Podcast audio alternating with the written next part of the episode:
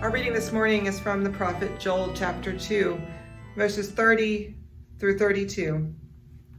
Listen for the word of God. I will give signs in the heavens and on the earth blood and fire and columns of smoke.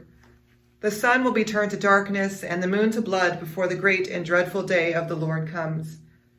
But everyone who calls on the Lord's name will be saved.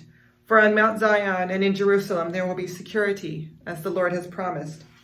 And in Jerusalem the Lord will summon those who survive.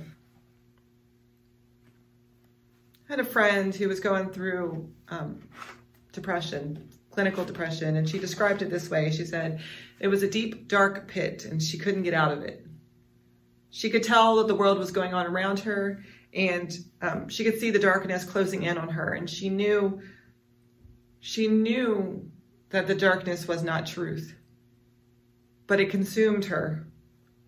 And she felt stuck and like life would never be the same again. Like she was the only one who had ever experienced this, that she was alone.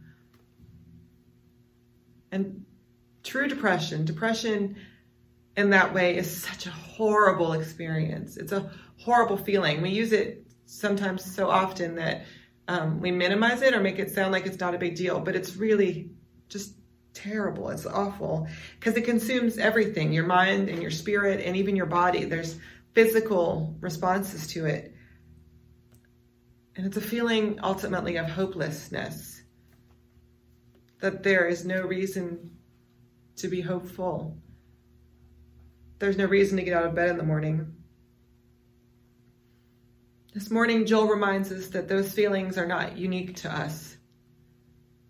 That depression and anxiety, they lie to us. They tell us that we're alone. But the truth is that all of us have experienced those feelings, that we're not alone in the midst of that.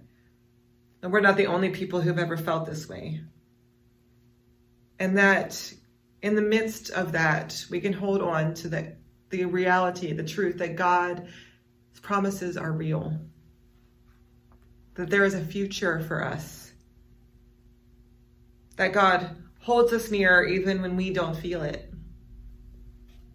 When our mind and our spirit tells us other things. And sometimes, if you don't have a voice to cry out and say, This is what's happening to me,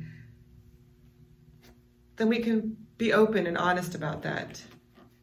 Because I guarantee you, you have a friend in God who has experienced the same thing and will cry out for you. Reach out, for you are a child of God.